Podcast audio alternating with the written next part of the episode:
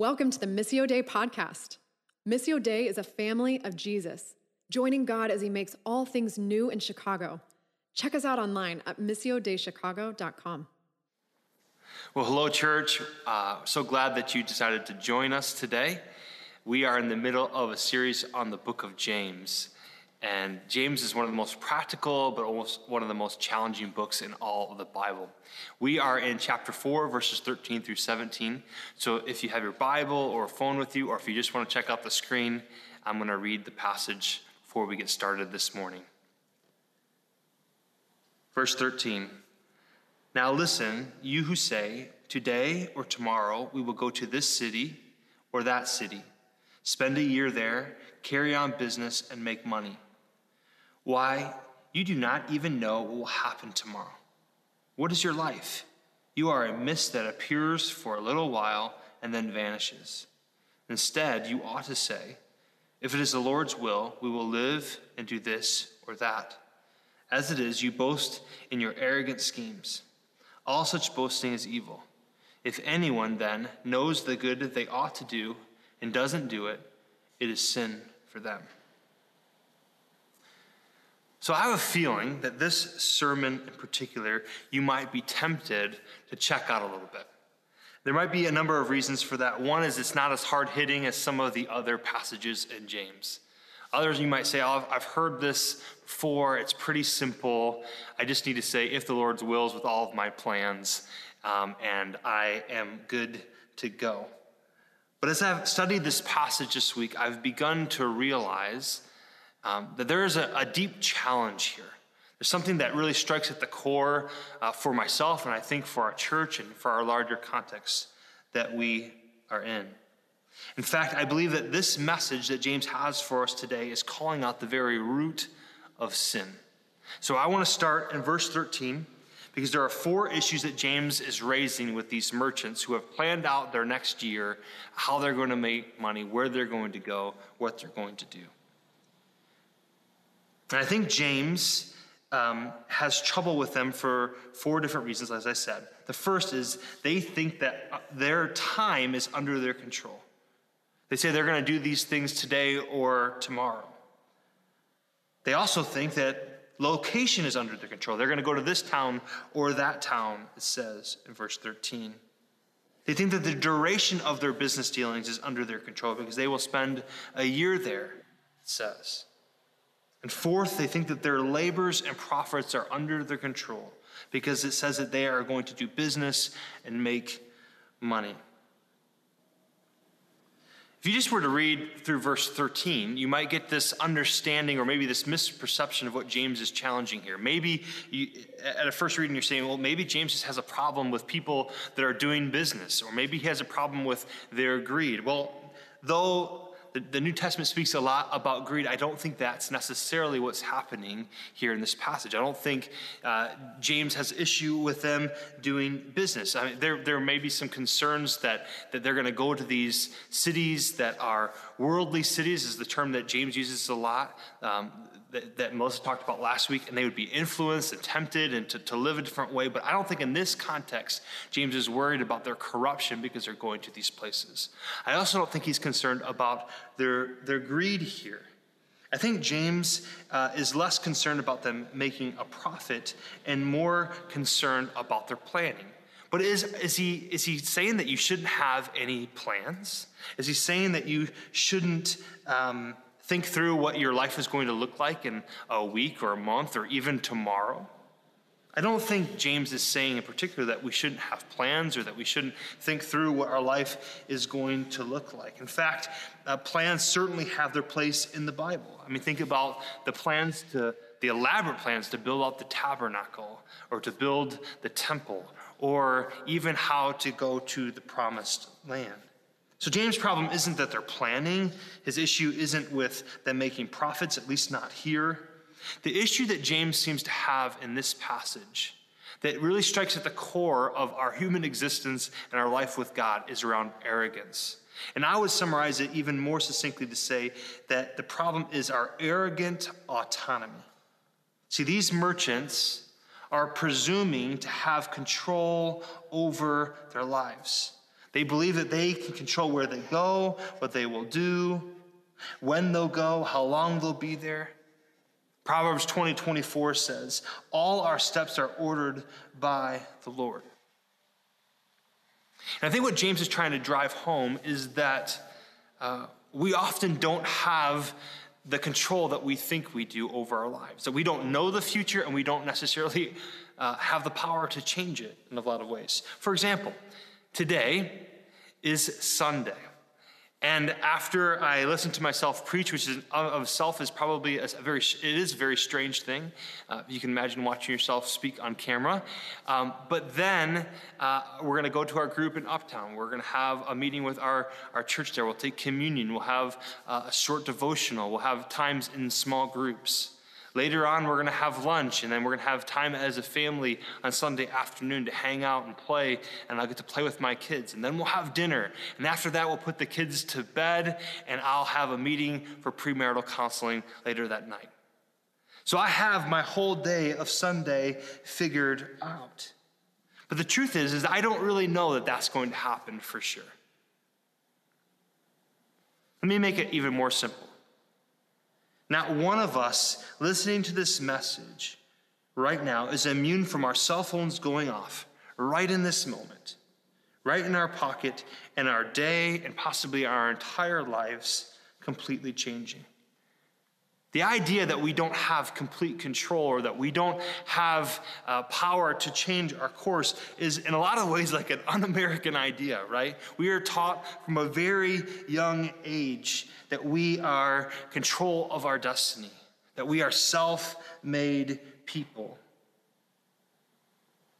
But James is saying that we actually lack the knowledge to know what will happen and much of the power to change it. And it's humbling.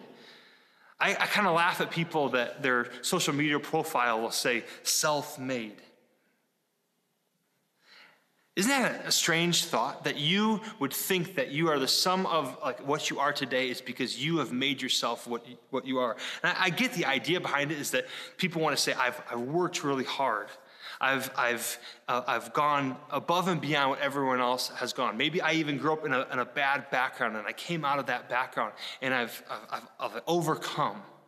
And certainly there are people that have such, have done great things in their life and worked really hard and overcome obstacles. But I do think that James is trying to say that we are much less powerful or in control than we realize. An example might be just this Imagine that you were born with an IQ that was 30 points lower or 30 points higher than it is right now. Can you imagine the difference in your life one way or the other? Many of you have careers that require an incredible intellect and don't often realize that your ability to think and process and to work the way that you work truly is a gift. Truly is something that you, now I didn't say that you didn't study your books or that you didn't do anything to, to work hard, but your career might be utterly unattainable if you were born just slightly different. A lot of people have great pride in, in, in their looks. But not only does beauty change based on culture and eras, but you can't control your skin color, your eye color, how tall you are, and even the shape and form of your body, your metabolism. There are so many things that are outside of our control. We didn't control where we were born, the place that we grew up. The education that we received, at least for the first 15 years of our life, was utterly outside of our control. What if you had the exact same looks and intellect and opportunities, but, but faced emotional and physical or even sexual abuse your whole life growing up? You wouldn't say that that would impact the person that you are today. When I was in my 20s, I got to travel uh, to a number of countries all around the world Kenya and Ethiopia and Haiti. And some of these countries, as you know, are third world countries, they would be considered. I met countless people with greater intellect and discipline harder workers than I have ever been, but their circumstances have kept them from ever having the opportunities that, I've, that I have.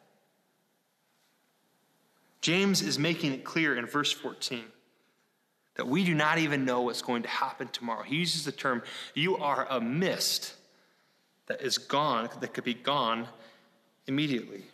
that could be gone in a moment. It's kind of like, it's not even like a fog. We think of what James is talking about as like a fog that goes away in a few hours. He, the, the language here is actually more like a puff of smoke that's gone in an instant. I just think about even my plans this last spring plans for my family to go on vacation, plans for our church, and things that we wanted to, to do in our context and in our place things that I wanted to accomplish myself that all got completely wiped away because of a global pandemic that we couldn't foresee, and I have literally no control over changing besides maybe wearing a mask around the city. My point in saying this is that what have we accomplished that hasn't been influenced in at least some way by things outside of our control? All of us could get sick tomorrow, could get injured walking or driving. We could lose our jobs. We could lose our minds. And I'm not saying this to be like, to create anxiety or worry. People have enough of that as it is. But I think what we're trying to, to indicate here is what James is saying is that, that ultimately to make our plans outside of God's input, outside of God's design, is, is foolishness. What I said may feel a bit dark, and I want to be clear. I'm not saying that we should be proud of what we've accomplished, or that hard work doesn't make a difference, or that we shouldn't be confident in who you are and who God has made you to be. And I'm not spouting off this some crazy, hardcore determinism that nothing you do matters, or, or making excuses for you to blame your background on all of the, the reasons that you haven't accomplished certain things, or to, to kind of like make excuses for your personal sin.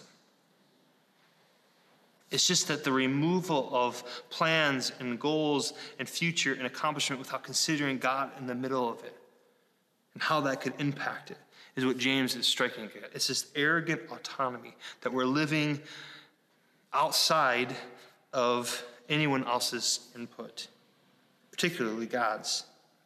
James makes this, uh, Jesus makes this same point in Luke 12.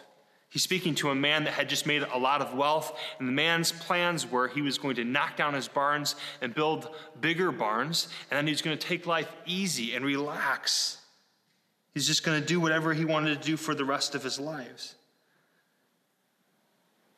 Jesus says you could spend all your days building th- that wealth, but your life could be required of you this very night.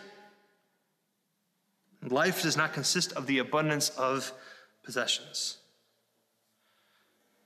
And so I think Jesus is just trying to, or James is trying to reiterate what Jesus is saying and what the other uh, Old Testament, New Testament literature are saying is that do not boast about tomorrow, for you do not know what the day will bring today.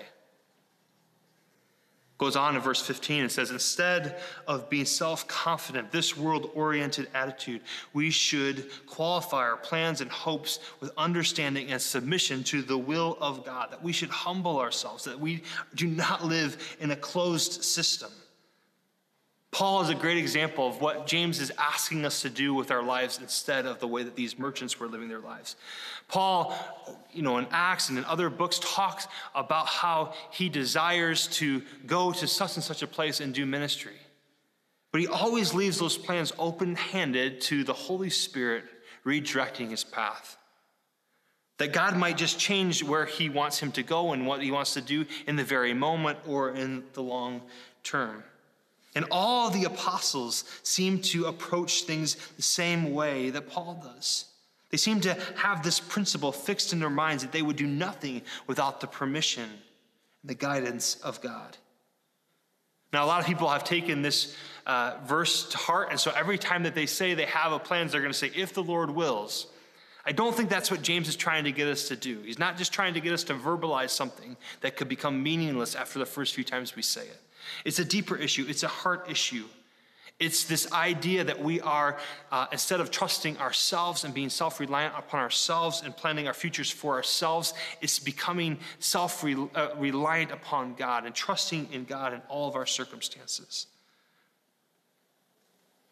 Paul makes it clear that the issue here is not just saying a phrase or it's not a problem with business or profit or planning, but it's the arrogant schemes in verse 16, our arrogant pride. As it is, you boast in your arrogant schemes. All such boasting is evil. Verse 16. It's removal of God and taking personal center stage of your life.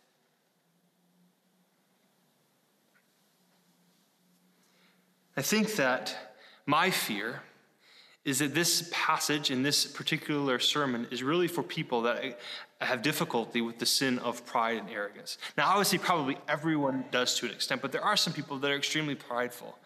And what's sad about this is that a sermon on pride, the, the people that it will probably touch last are those that struggle with pride the most, that are the most arrogant. We see this in the scriptures as Jesus is interacting with the Pharisees. They are the ones that cannot seem to hear, cannot seem to understand. Their pride and their beliefs that they could have anything wrong or that they misunderstood or they had something to learn has impacted them from being able to receive the message of the kingdom of Jesus.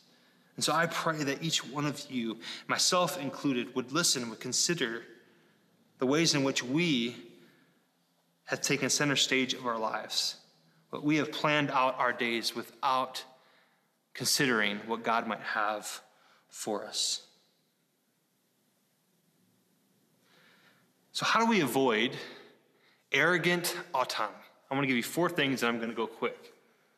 The first is this I believe that if we want to increase in humility, if we want to get rid of pride in our lives, the easiest way to, to do that is to increase our gratitude. Because what gratitude does is it shapes our hearts to, to th- be thankful for what we have, for the life that we've been given, for all the many blessings that God has bestowed upon us. When we have gratitude, we are recognizing someone else's power outside of our own for the life that we have, for the things that we've been given, for the blessings that are in each one of our lives. The second, I would say, don't make plans on your own. The first thing you should do is you should pray, you should seek the Lord, you should ask the Holy Spirit to reveal what it means for you to live your life for Jesus this day and in the future. But not only just pray, but, but, but bring in a community. Trust a community of people who love you and can test your motives, to speak into your lives, to speak into your plans, to speak into your future. The third thing, I would encourage you to watch your obedience. Not just watch your obedience over the long haul, but each and every day in the small moments. Check your obedience in the moment as you listen and follow the Holy Spirit. Each one of us every day, if we are following Jesus, are, should be sensitive, should be listening to what the Holy Spirit wants us to do in the small moments of our lives.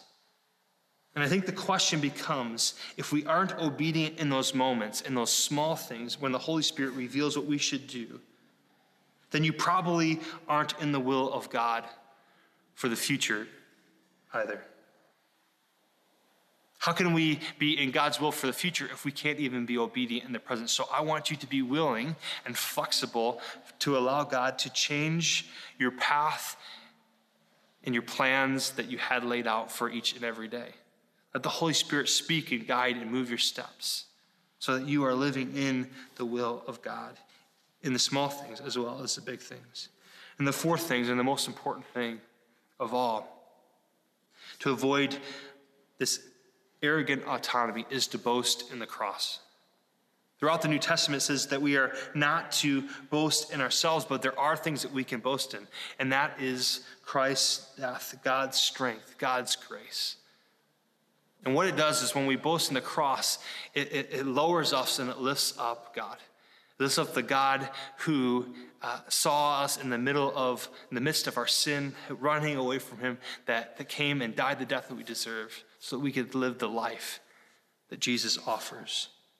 So when we boast in the cross, it centers our lives on the death and resurrection of Jesus, which gives us life and breath and being and purpose and all the things that we so deeply desire in our hearts.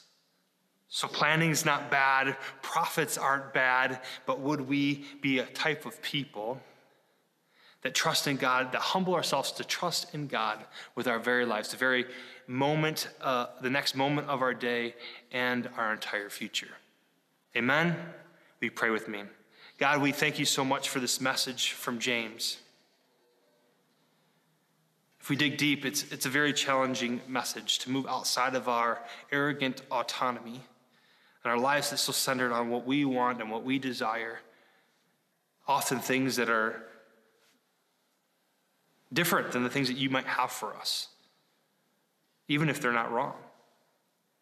And so, God, we ask that as a church family that we can boast in the cross I pray, God, that, that, that we can um, show a greater sense of gratitude, that we can um, submit our plans and our future to you, God, and to our community.